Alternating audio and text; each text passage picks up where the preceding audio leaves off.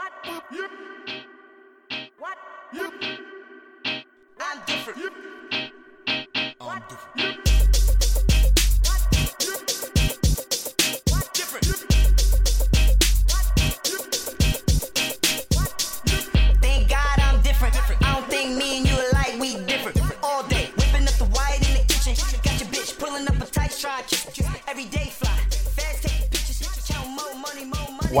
Wow, here we are on Friday, the 24th, and we are coming back to you with Verbal Assault live stream. Usually, we like to have a whole host of panelists, and we decided to try something new this week. Okay, everyone's got other stuff going on, and so we had to approach this differently. Um, as most of you know, Verbal Assault live stream is a political podcast. We pride ourselves on having people from the right and people from the left.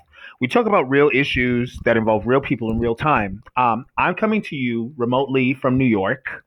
Um, my co host, Samuel Kachera, is coming to you remotely from Connecticut. Hello, Sam.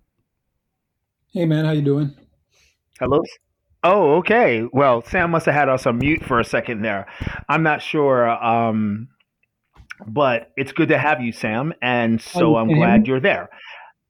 I can hear you. Yes. Okay. Um, we also have joining us um, Mr. John Daniel. Mr. Daniel does not like to be called doctor, but he is pursuing his PhD.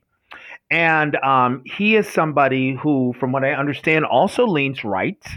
And this is going to be a very interesting topic today because we're talking about um, we're talking about China, which is in Asia, and we're going to be talking about some of the stuff that's going on with the African population that lives in China. So I'd like to say hello to Mr. John Daniel. Mr. Daniel, how are you?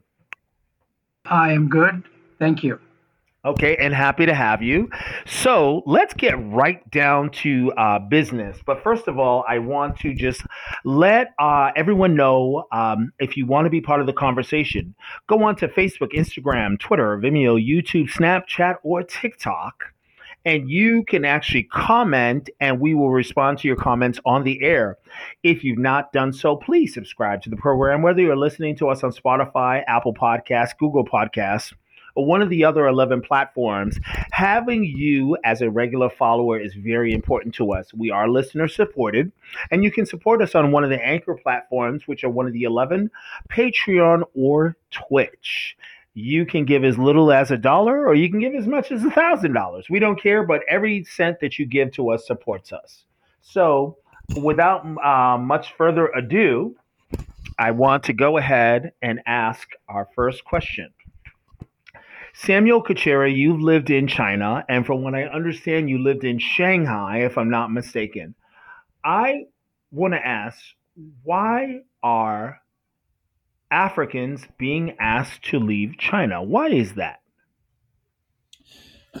Chinese are racist, and they are racist not only to others, Woo! but they are also Whoa, racist. whoa, whoa, that's a strong comment. You say the Chinese as a whole are racist? Yes, Chinese in general. Okay, I just want to make sure I understood you. Yeah, they are, and what they want, they're sort of like, um, they're sort of like the Aryan nation. They they want to keep the bloodline pure. So I don't think so. In terms of racism, they're not trying to string you up and hang you and um, stone you to death, but they just want to keep the bloodline pure. And um, Damn. yeah, um, now what they're doing, there's a lot of Africans that are in an area called Guangzhou. Um, Nigerians in particular, all the places that I've traveled that I've encountered them, they're quite intelligent. They're usually engineers that go uh, work, uh, study abroad and work abroad. But for some reason, Okay, they great. end up, they seem to end up also in the drug game. Um, so yeah, they, they Well, just money is where listen listen when it comes to drugs whether it's legal being pharmaceuticals and we do have um, john daniel on the line who works in the medical field pharmaceutical is big money if it's not legal then it's illegal and drugs coming from south america or from the middle east that's big money So you're associating some of this illegal trade with Nigeria. Am I correct to understand that? Yes, you are. Okay. So they're there um, with their pharmacies or even doing business. They're doing international trade between Nigeria and, or Africa and China. Um, but they also somehow they inevitably end up like I can't. Of course, I don't want to generalize, right? And I want I don't want to say everybody, but But you did. But you said that Chinese are, as a whole, are racist culturally. that yeah yeah they want to keep the bloodline pure, and Africans, you know, commonly it's common that they get into illegal drug trade. So um, I guess the Chinese have had enough with that. So they're doing this push now where they're kicking everybody out of their homes, their hotels. Um, they don't want um, the Africans associating with their women. They're they're trying to stop that. There's there's been a lot of um, things that they're doing to to kind of get the Africans to leave.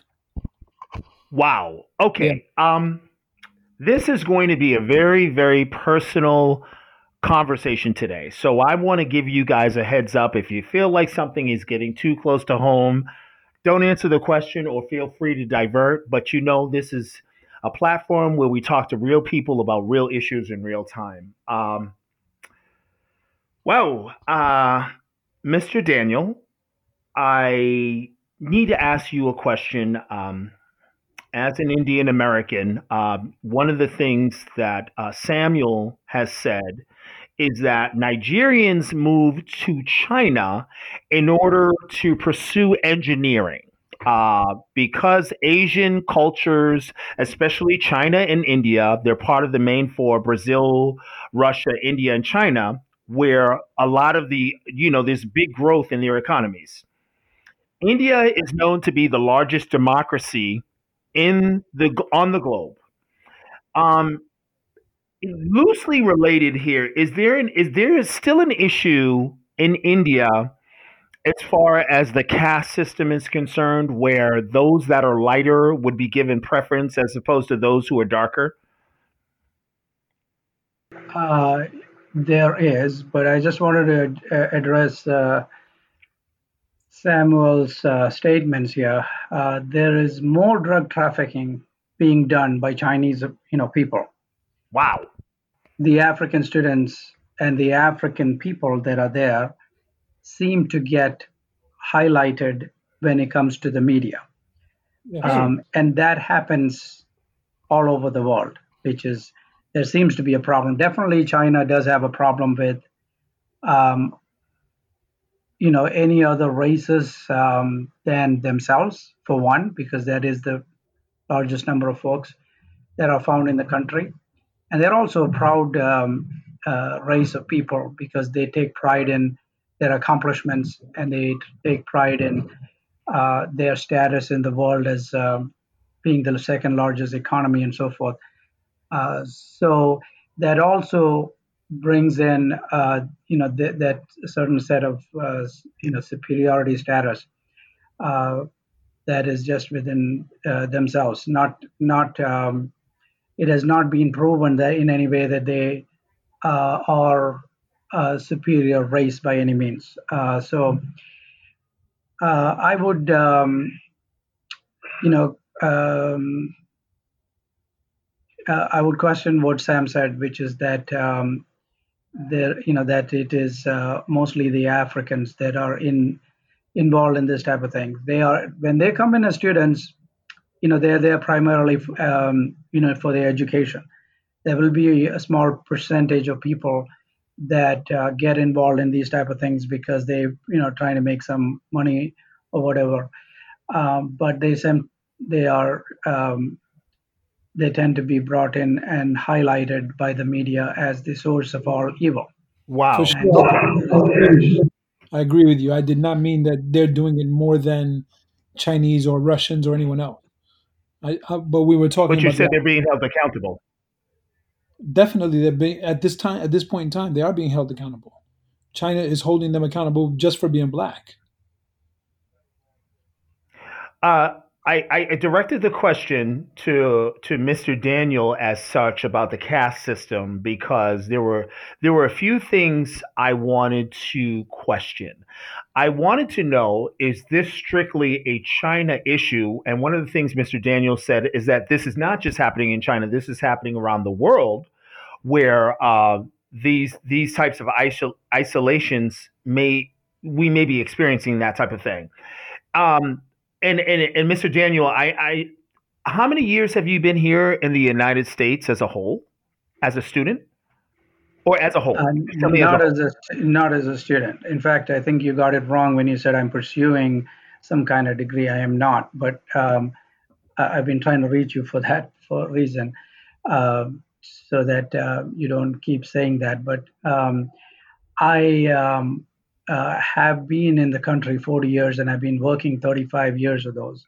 Okay. Uh, so, um, but I'm familiar with uh, the Chi- the African population. For example, in India, we have a large number of students in India as well that uh, come in to pursue education. In fact, we have a lot of people coming in uh, to pursue education in the field of medicine and Wow. uh, okay.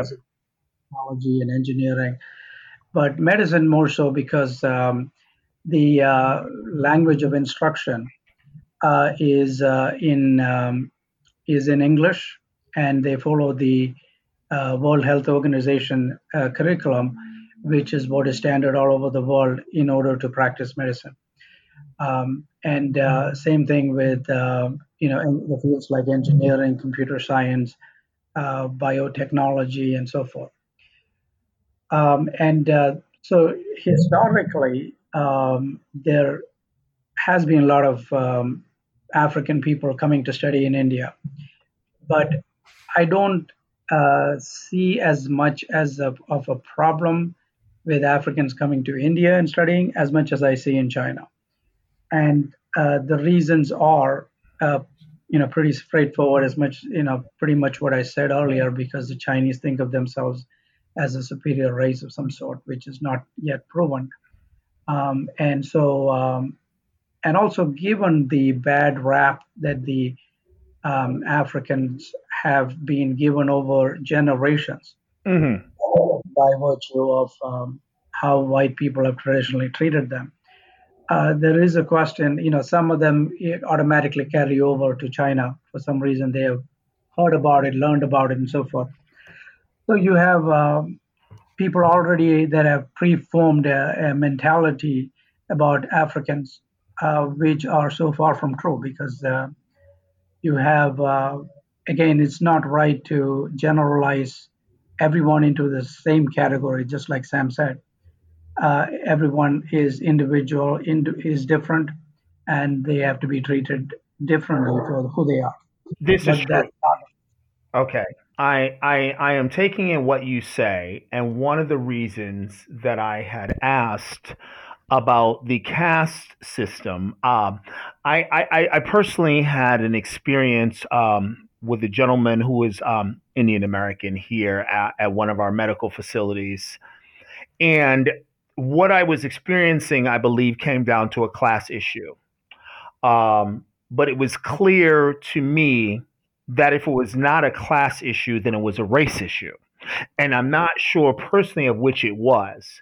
What Sam is describing to me, and, and, and full disclosure to the audience, all of us are people of color here. Um, Sam and I are of mixed race, and you yourself, uh, originating from South Asia, uh, there are experiences that you've had in the United States, and we talked about that on other programs. But I'm just curious to know if you're you uh and Mr. Daniel, you have said that in India you have seen it less, but I'm wondering if the caste system is still an issue there, if perhaps Africans have experienced other types of um, isolation or uh, hostility or discrimination, you think maybe just based on the old caste system, which a lot of that had to do with colonialism and all that type of thing. Uh, it, that'll be that. That is a fine question, but I think we are moving away from the topic that you have here, uh, which is to discuss, you know, China and its racism towards Black people. But um, I will answer your question. Uh, India is a democracy, and uh, so there are um, laws in place as well as a continued uh, effort to get rid of these kind of systems that you have heard of. Um, and so for the last maybe 40, 50 years, there have been laws in place where they actually, um, you know, law, I mean, things that were prevalent 100 years ago is what you're referring to. Hmm. But 40, 50 years ago, they have started bringing laws by which um, it's, you know, they're bringing up these sort of low caste, um, low castes um, they are giving they're not only encouraging them but they by virtue of free education other things but also they get a lot more benefits Wow. uh, in terms of uh, you know being part of the upper echelons of the of society so they uh, because of this quota system that has been in place where they have increased it up to 50% now whereby um, uh, these uh, ca- low caste that you called from 100 years ago, these people um, are reserved about 50% of the jobs in some cases, and they become Supreme Court justices. They become wow. the president. They become the president of the country. They have climbed up into all sorts of positions. So that system is no longer prevalent uh, for somebody like you that may not, you know, may be hearing things from the media that so it is it is being va- uh, eradicated is being so it is not even legal it's pretty much um, uh, outdated so to speak and Okay. uh, so it, it um, if you're looking at a low caste person uh, there has been two or three presidents of india that have you know been low caste and so those are the kind of things they move up people in society they make them uh, you know, uh, directors of large agencies of the federal government. They move up in corporations, the largest corporations, and so forth. So they are holding all kinds of positions. They are given access to all kinds of education, whether it's medicine, engineering, uh, uh, you know, to pursue legal education, and so forth.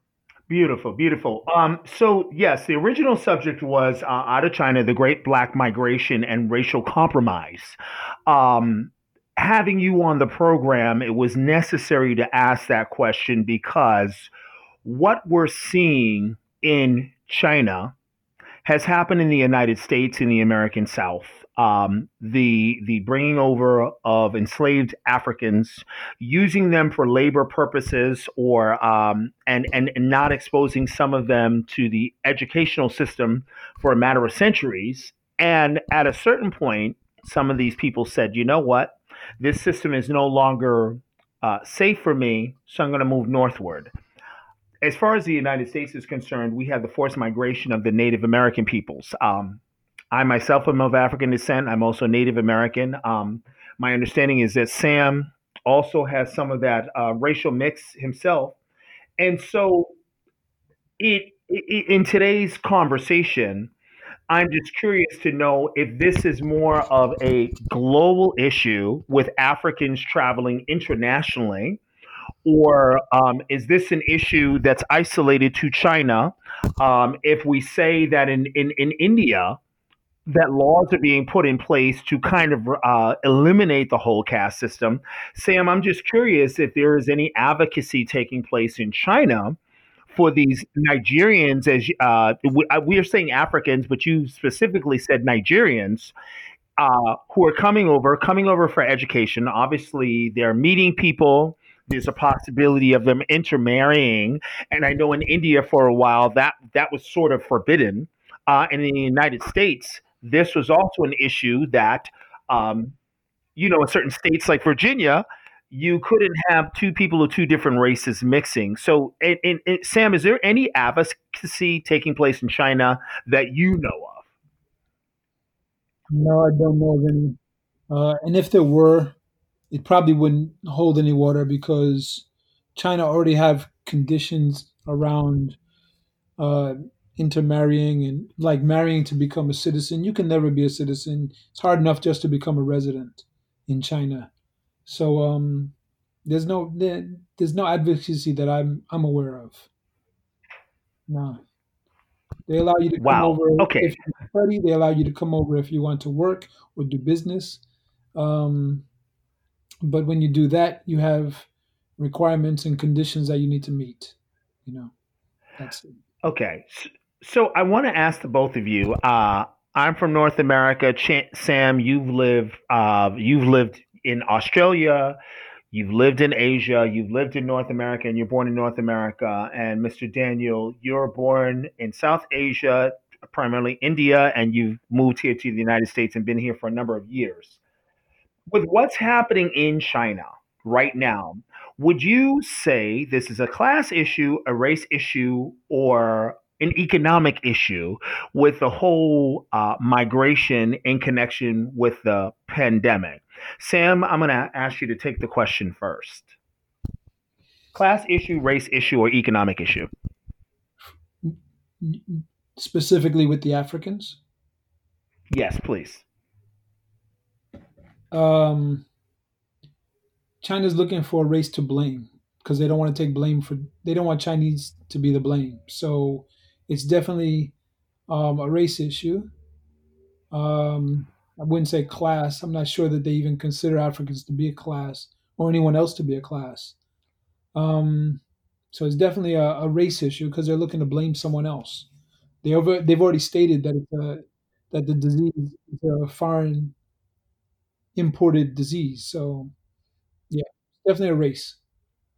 Okay, but are there are there uh, Caucasians that live in China who would be considered foreigners who might be experiencing some type of discrimination?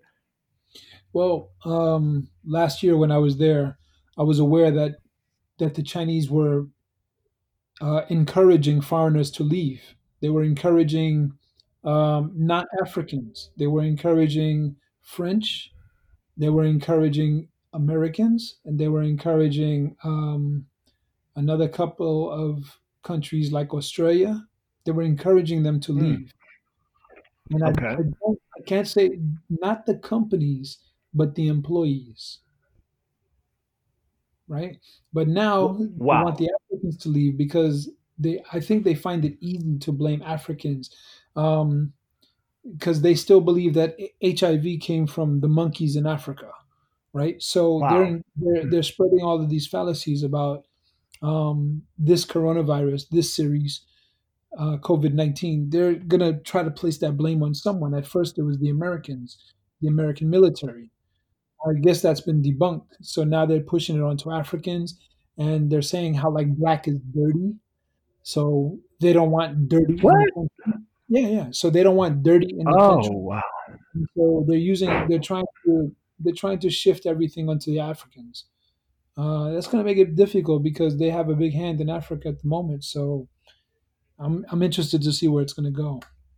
And I was just about to ask you that. Uh, China seems to be very, very progressive in uh, in their approach in doing business with African nations and having access to those resources, and uh, one of them being farmland and other commodities for their population. Um, Mr. Daniel, I'd like to ask you the same question. Um, you have some. Um, you have some knowledge on what's happening in China.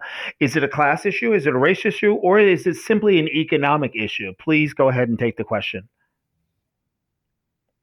So um, I think uh, you know I I wanted to say that I've been to many parts of China. So that is that in, includes Beijing, Xi'an, uh, Shanghai. Um, you know, I took a five-day cruise on the Yangtze River, um, and um um, Sam may know this place. The largest city in China is it Chang? Chang. Um, it's got the biggest population, even more than uh, Beijing. Chengzhou, Um, and I've also, uh, what was it? Chengzhou. I, yeah, that one exactly. Um, and also um, been to Macau as well as uh, Hong Kong. So those are uh, other territories held by uh, the Chinese mainland. And um, so, um, so uh, I think Sam hit it on the spot where he said that um, they don't like to be blamed; they like to, uh, you know, pass on the blame. There's more, you know, drugs and terrorism and you know rapists running around in China than can, that can be attribu- attributed to the uh, African students or Africans that uh, come and live there. Uh, but of course, they find it convenient to point the blame uh, on black people, just as it was convenient to in the uh, 50s and 60s in the United States for uh, a, a, white person, uh, you know, to create a, a, homicide of some sort or a right, black, right. Emmett Till, perfect example. You were saying, go ahead. White lady to claim rape and then blame it on a black person, an unidentified, non-existent black person. So um, there's a lot of things that the uh, Chinese people find it convenient to do. That's average citizens, not necessarily the polit- politicians. But um, the um, you know it, it comes down to a race issue. Uh, it comes down to the uh, economic issues as well. Um, and uh, so they uh, they find it convenient to blame things uh, that are going wrong uh, on um, especially you know targets like the um, African uh, African uh, students or people working there. So you know the even when I was visiting China, I was with a tour of um, me and my family of four people. We were we were on a tour with um, about ten other people, a total of ten people, excuse me.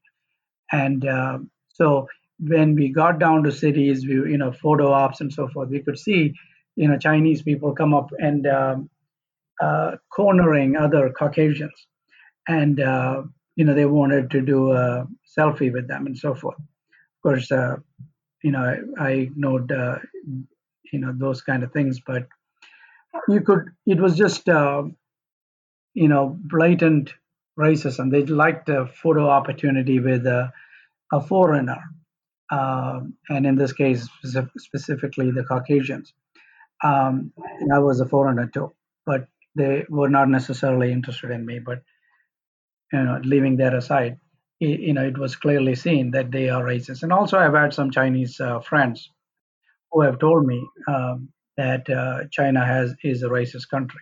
Wow, that's a strong that's a strong statement. Okay, um, and, and, especially in in Hong Kong, for example, that is in, uh, in Hong, yeah, Kong. Hong Kong. Hong Kong is it was a British colony, so there was a lot of British influence there, not only in terms of uh, how the British ran the economy, but also in terms of uh, the intermixing of races and so forth. So they see themselves as a um, fairer generation of people, the Hong Kong people. Yeah. And if you go to Hong Kong, you can see that they are uh, their complexion is a little fairer than uh, people you find in mainland China. Uh, and so there's a little more in in um, Hong Kong of this kind of racism. May I ask John? And, uh, John, you mentioned you mentioned uh, economic. You yes. mentioned that before. So how do you see it uh, being an economic issue? Well, um, I don't think that uh, the Chinese, for example, are sensing that they get much from, uh, you know, the African races coming in to their country.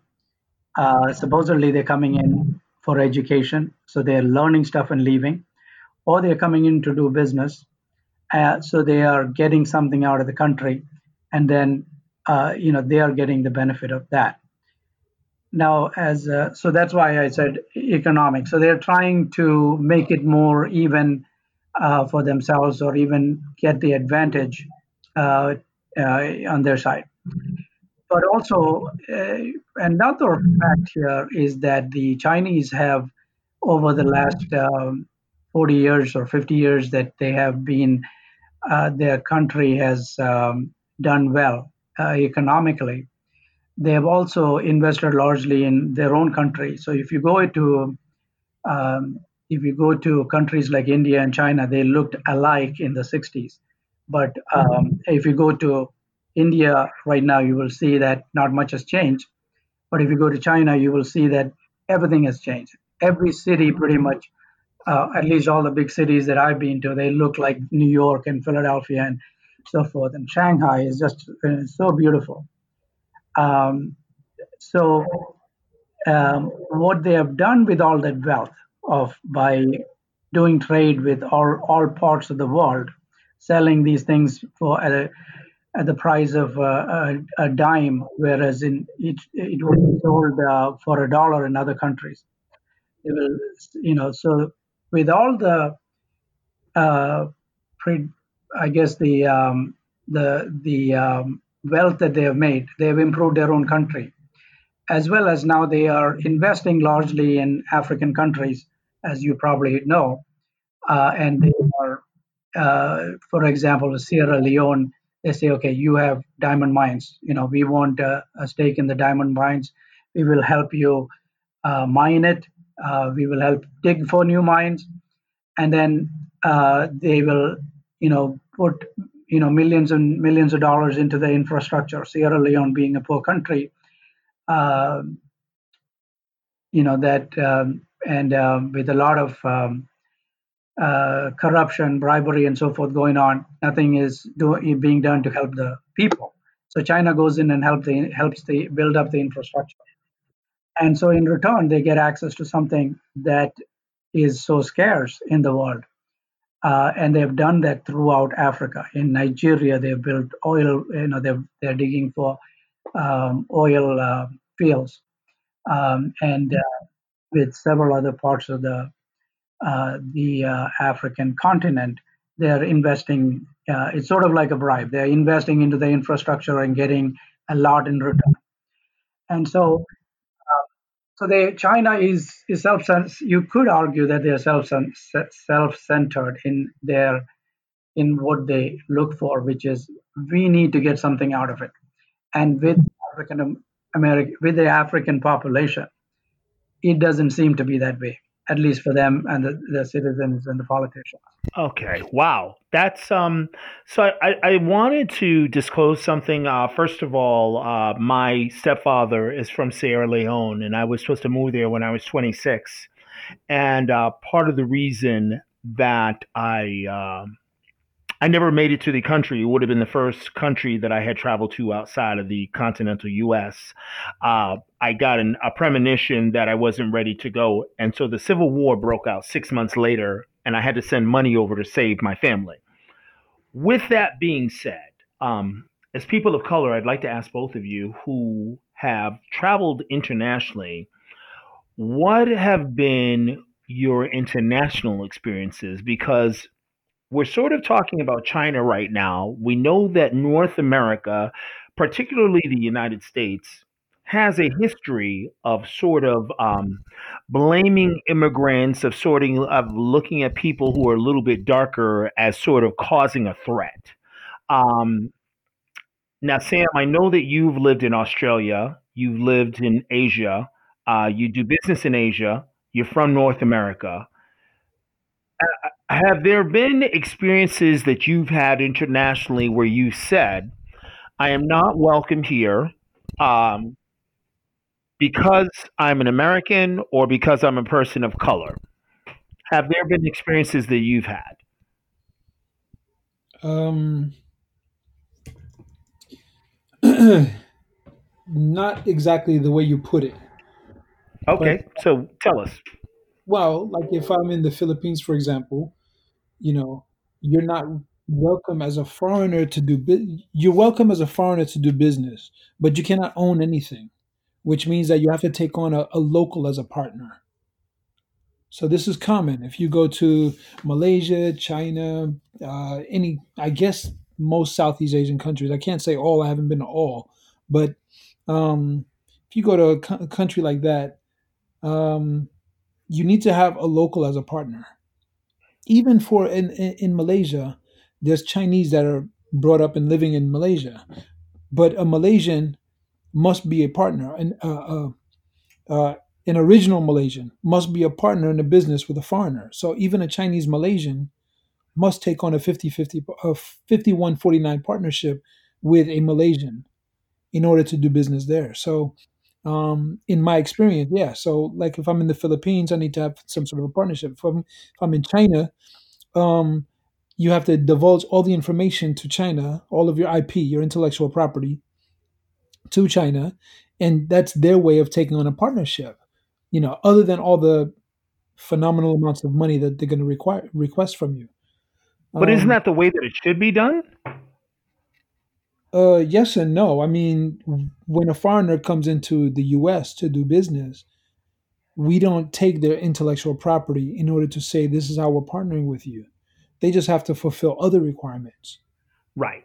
right? Okay. But China, China, you're not welcome to do business unless we have something from you. That something Right. is your intellectual property. Okay. So if you're wondering why there are so many copies, like let's use Apple as the example. There are so many clone Apple iPhones that are out there. Well, Apple had to give up all of their intellectual property just to be there. Now Mm. you wonder why there's so many clone phones. And it would be hmm the same Okay. with, it would be the same with Gucci, Versace, all these other brands, name brands that are not local to China.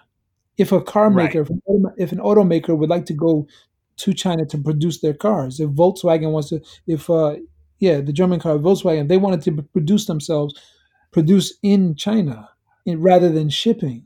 Yeah, they have to give up all of their goods. Now you've got fake Volkswagens running around on the road. You know, and this is normal. This is normal.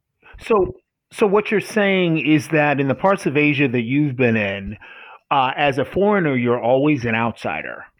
And so, with that being said, you can come in as a, come in as an entrepreneur, but you can never expect to outright own anything without including a local or the government on some level. Am I correct to understand that? On some level, yes.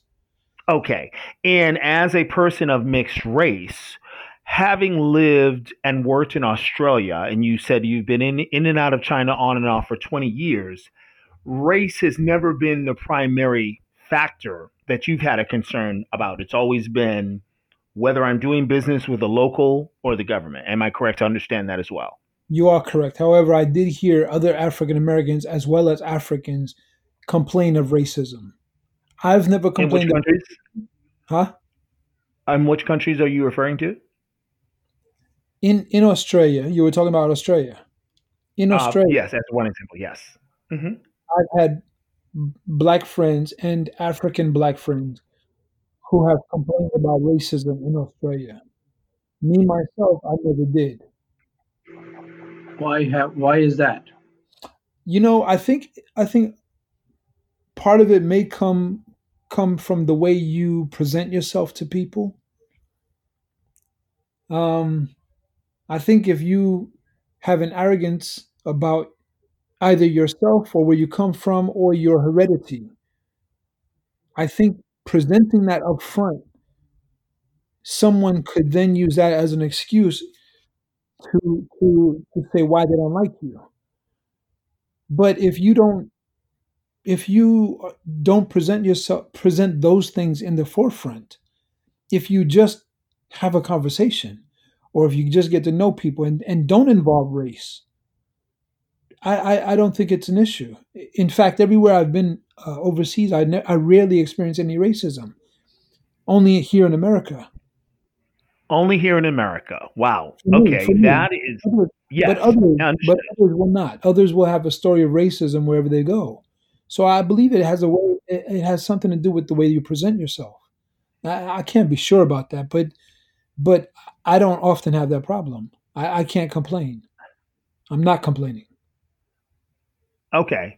Um, you know, and and I'm being told about uh, a database of racial incidents against Asian Australians has received 178 responses in two weeks. Um, uh, there's sort of been this rise in anti-Asian racism on the reverse side due to the whole uh, COVID 19 situation.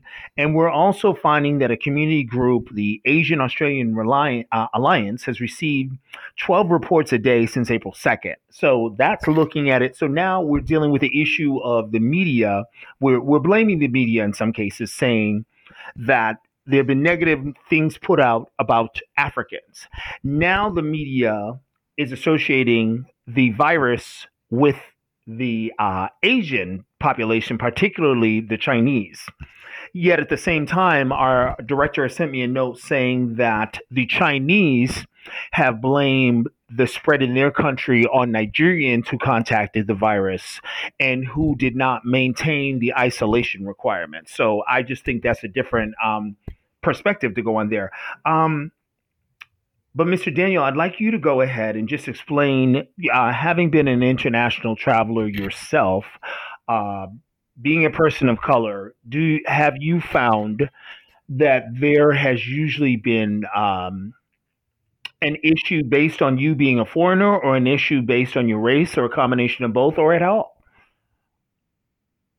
I would say the I would answer uh, the contrary of what Sam said. I think that has been an issue pretty much everywhere, uh, whether it's the United States or Australia, which I've been to, by the way, or if it is, uh, like I said, in China, or even in India, which, um, and um, so um, um in India, it it is mostly like um, they identify you easily as a foreigner and then so it becomes sort of like a reverse uh, discrimination which is you know the taxi drivers try to charge more the um, the uh, rickshaw drivers try to charge more and so forth. So there's always a higher bill that um, I, I have to try and avoid paying uh, because they have somehow identified me as you know coming from somewhere else. So um, that would be my answer to your question Okay. Okay. Um, but you are basing this primarily on being a foreigner in a different country or being one that they would consider an American. So if you're talking, I don't know what you're talking about. If you're talking about India, then they identify you by, you know, the way you dress or the way you talk. They know that you are from uh, outside. In many cases, they do know that they are, you know, recognize that I am from the United States. Okay, um, when you travel, yeah. what's that? I said when you travel internationally, what has been your experience? That has been the experience that somehow. Um, so I mean, uh, you know, that I told you in China that has been, you know there has been um, you know uh, shades of uh, discriminations that I have witnessed but I'm not there long enough to live like um, Sam uh, to be able to experience it or know much about it.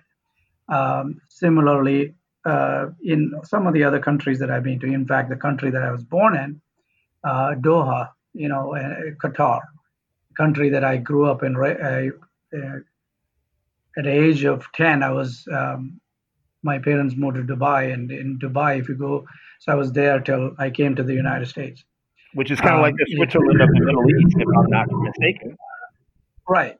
Now that that that is uh, a country with a lot of um, uneducated Arabs and uh, you know um, that are not too knowledgeable about the rest of the world.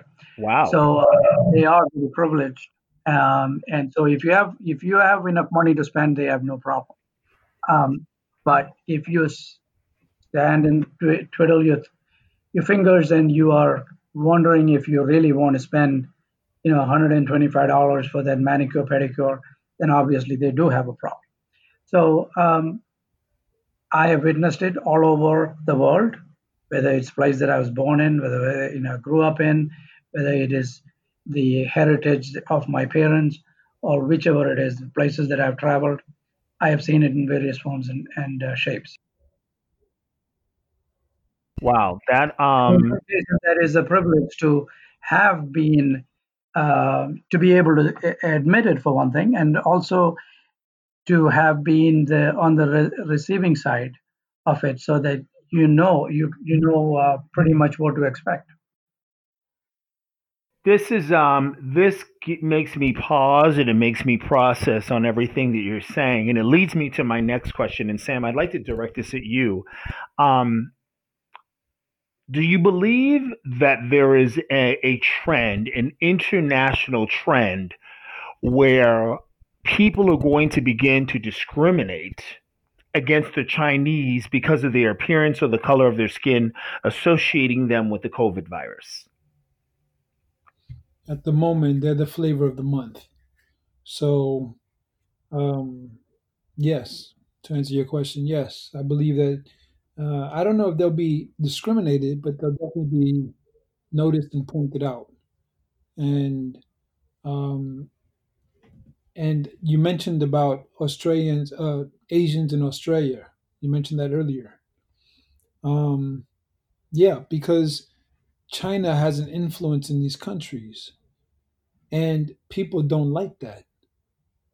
When they don't like it, they say, "Oh, you know, the Chinese they come in, they're doing this, they're doing this, they're taking our jobs and whatever." And if I remember correctly, when I was growing up, the same was said about Chinese, Indians, uh, Pakistanis, uh, Arabs.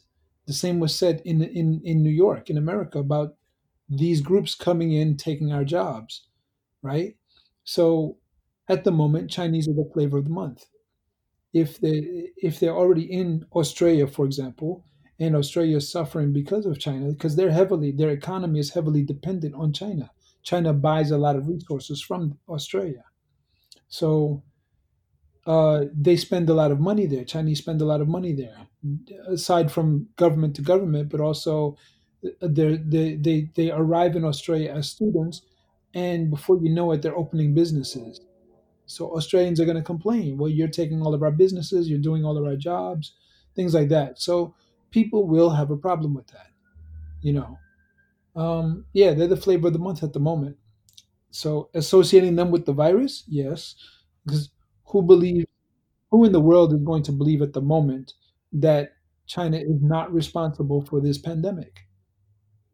Okay. Um, and Mr. Daniel, you're expecting the same question, but I'm going to load your question a little bit heavier. As an American, I have heard of Middle Eastern people being labeled as terrorists as recently as a year ago. Uh, as a person of African descent, I have heard of Africans being described as poor and diseased. Um, I have heard of Asians, whether they be Chinese or Indian or Pakistani, being accused of various things. And now we know with the COVID 19 virus, we can see the direction that that's going into. I've heard of South Americans being labeled as drug pushers. Is there um, is there any trend that you see uh, or something that we're avoiding here overall that um, may give us more answers? What is your opinion on all of this? So you um, you mentioned South Americans, but you did not use the critical word, which is Hispanics. Um, I think there's um, enough evidence that we see in the news with uh, Mexico and Venezuela and uh, Nicaragua, Honduras pushing enough drugs into the United States as well as other parts of the world. So um, you know, there's you know those are being mitigated by the governments, um, and so that is definitely happening. But I wanted to um, address your previous question too, As well. in terms of uh, the Chinese. Um, I I, um, I think they feel uh, they feel like they're being discriminated in the United States, uh, and they um, it, it um, probably uh, Chinese population across the world probably feel the same way too. Um, and um, so, you know, that is another reason why the uh, uh, the people in mainland China um, have, uh, you know, taken uh, a position of uh, competition towards the United States. I used to have a, a friend um, who was of um, from Hong Kong, and uh, when I did travel with him one time to Hong Kong, um, you know, we um, he took me through all the places that he grew up in Hong Kong, as well as now he's been in the United States too, like me, 40 years or so. And uh, he, with great pride, he took me through all parts of Hong Kong, and he took me to Macau, which is a an hour and a half ferry ride from Hong Kong, uh, maybe an hour ride uh, on a ferry. And I think Sam has mentioned Macau at some point. I don't know in what reference, but go ahead, Mr. Daniel. Yeah, and um, so you know, we actually stayed together for five days uh, because I told him, "I am in a strange land. You cannot leave me by, leave me by myself." And so he actually said, "Okay, I will come in and you know stay in uh, with you." So um, he he was staying with me for the five days because I would have been lost in China otherwise. Um, not sure, uh, you know, if um, I think in Hong Kong they speak English, but I was not sure until you know I went there. But uh, so he was with me, and then I noticed, you know, how the friend that I knew for maybe you know ten years or so, all he had now he'd been living in the United States for forty years. All you know, his entire talk changed towards how Americans have been treating him. And it got to the point where I really got fed up, and I said, you know, you you cannot be in the United States if you have so much uh, hatred and venom against Americans. You cannot accept their citizenship, which you did many years ago. You cannot be um, pledging to the flag of the United States and you know having so much of venom and vengeance and anger towards Americans. He just didn't understand the concept. At the end of the day or end of the the uh, uh, period, he told me that he was here to make money, and after that, you know, he's looking for retirement in Can uh, the province of Canton, which is in mainland China, but this that's the province that speak Cantonese in mainland China, and in Hong Kong they speak the same language. So his whole idea was, you know, to come here and stay here for 40, 50 years, retire from here, carry a big bundle of cash, and then go and retire in Canton, being from Hong Kong. And so, but it didn't seem healthy the way he carried so much vengeance. And then, in when he came to his employers, he was a puppy. He was a puppet. He would, uh, on over the dozen years that I've known him, he had he has told me many times where he had uh, a lot of problems with his employers, Hong, um, Northrop Grumman and so forth, where uh, he was having trouble uh, with his managers who were, you know, stressing him out and so forth. And I would tell him, I'd encourage him to speak up, and he was not willing to speak up. But all of this was being bottled up inside of him. And, you know, he had a master's degree from uh, a prestigious university in Chicago. Um, I don't know, he went through, he's very smart, by the way, in technology. Um, but uh, somehow, uh, you know, his English, uh, when it came to writing and, you know, uh, preparing a speech or writing, uh, you know, a, stay, a letter or something, he was inadequate. He, he would, he would come to me periodically and ask for help. And so all of this frustration was being bottled up. And eventually it came out when I, you know, went um, to Hong Kong and visited with him.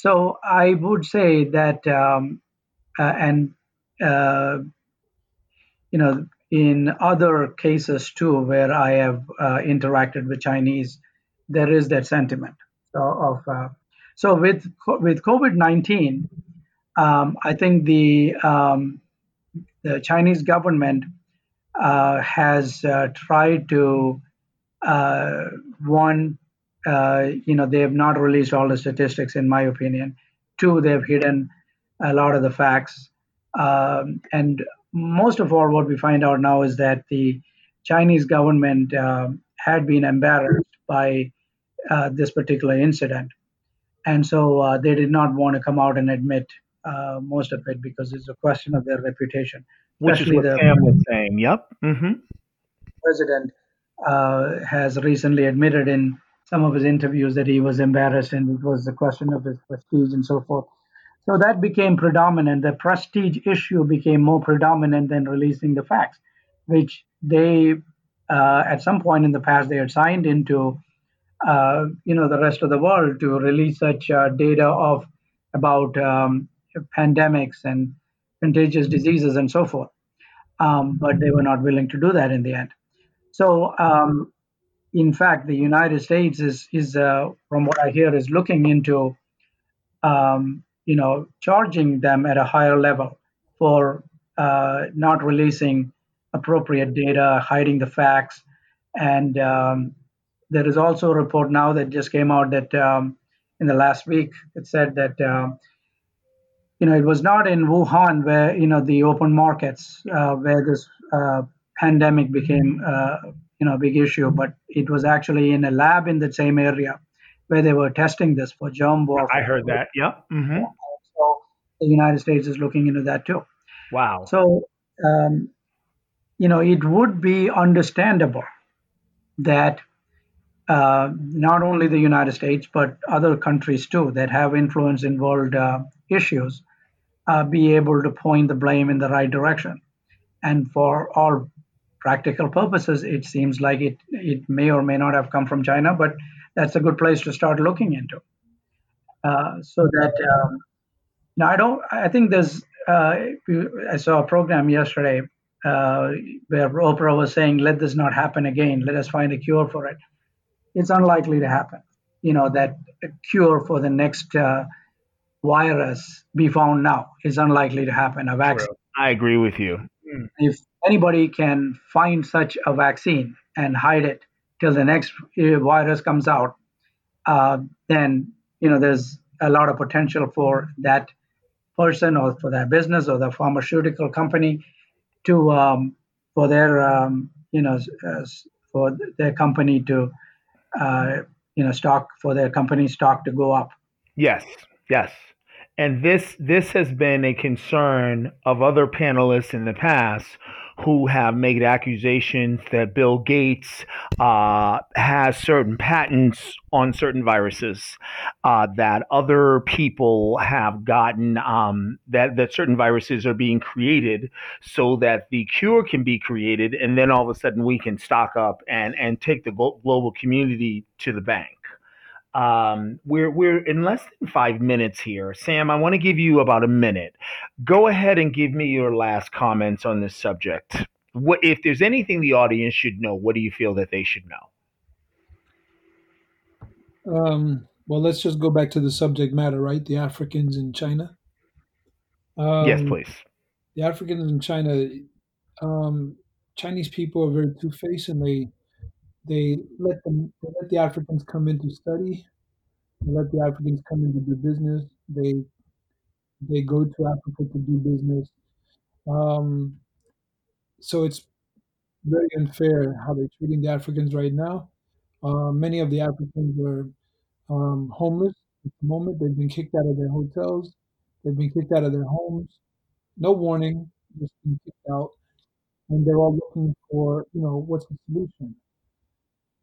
Where do they go from here? What are they going to do? Um, right, because I'm told they're being kicked out by landlords, hotel managers, and local officials. That is correct. So um, this is China. China has their mentality is me first. Everything about them okay. says me first. They do everything first. So so in order to preserve their way and preserve their reputation, or what they call saving face, then they, they had to they had to um, they had to kick somebody in the balls. They right had now, to blame somebody. Okay. So right now it's after Sam. Okay, thank you for that. Um, Mr. Daniel, I give you one minute. And what do you think people should know about today's subject?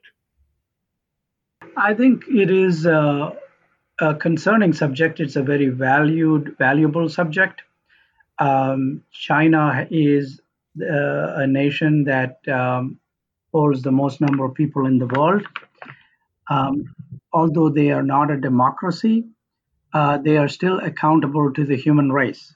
Um, and um, if the uh, African continent is willing to invest in them, uh, and if China has an interest in the uh, scarce resources of the African continent, then um, there is much to be said about how the government and the people in China are treating African Africans uh, that are coming there for various reasons, including education as well as um, uh, for doing business.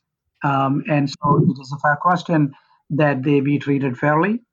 Uh, it is not anyone's uh, uh, prerogative. It is not in anyone's control or power to be uh, born into a certain family or a certain race. Otherwise, we would we would have all been born into, uh, you know, the um, uh, Queen Elizabeth uh, uh family. Understood. Okay, I'm gonna have to I'm gonna have to cut you off. Uh, I'm gonna have to close out the show. We have less than a minute. Um, I do want to say to the audience that when I was in high school, there was something to be said for being a foreign exchange student. You were understood to be someone that was pursuing a higher education, you were better educated, you were considered a model person that could live in the home of a local family and sort of learn the culture of the country you're living in. That all seems to have changed. Uh, if today yesterday it was the middle easterners and um, today it's the africans uh, tomorrow it's the chinese and who is it the day after that? I want to thank everybody for tuning in to verbal assault live stream. I'm your host marquis devereaux wanting to thank our guest mr daniel from maryland and also mr samuel kachera